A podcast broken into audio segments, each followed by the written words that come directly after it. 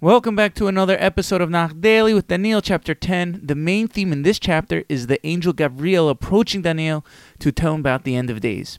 This vision took place in the third year of the reign of King Cyrus, which is Koresh.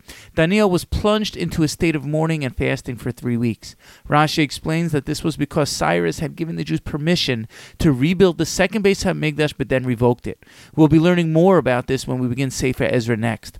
At the end of his fast on the 24th of Nisan, an angel appeared to Daniel while he was on the Hiddekel River, which the Living Nach refers to as the Tigris River. Interestingly, some of the Meforshim point out that if Daniel was fasting during this time period, he wouldn't have been able to use matzah and wine on Pesach. The Living Nach notes that this may have served as a precedence for the Jews in Persia in the times of Mordechai and Esther who fasted on the first night of Pesach. When Daniel looked up, he saw a man dressed in white linen covered in gold.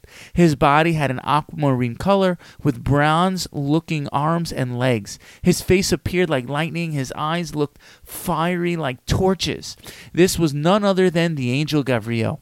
Although Daniel was with other people, he was the only one able to see the vision. The people he was with sensed something unusual and all fled trembling, leaving Daniel alone. The Gemara Megillah 3a brings that Daniel was with Chagai, Zechariah, and Malachi, who were all Nevi'im. Daniel, who was not a prophet, was the only one able to see the vision.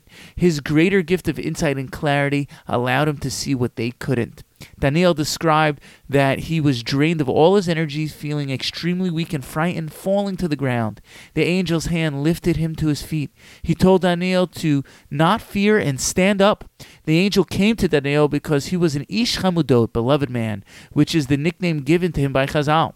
Gabriel told Daniel that he that the heavens had been watching him since he began fasting, and that he was sent in response to Daniel's tefillah and fasting. The angel continues telling Daniel that he would have come earlier, but that he had been fighting with the ministering angel of Persia, who wouldn't let him go for three weeks. Now that he's free, he came straight to Daniel to explain what will happen at the end of days. Then Gabriel changed his form to appear like a human. Reb Saadia points out that he did this so as to not overwhelm Daniel. He touched Daniel's lips. Daniel humbly began to speak. How can I speak to an angel sent to me by my master? I've been sapped of all my energy from this experience. Gabriel reiterated that he should not be afraid. Come to your senses and be strong. The conversation is cut short. Gabriel said that he must return to flight to fight against the ministering angel of Persia in the battle with the ministering angel of Greece in heaven. However, he said, I've come to tell you the truth.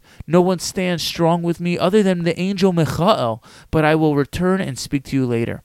That's the end of this awesome perek. Stay tuned to the next episode of Nach Daily when we'll learn what Gabriel began to tell Daniel about the end of days. The next three prakim are all one vision, ending the Sefer. We hope to move on to Ezra next. Thank you for listening and have a wonderful day.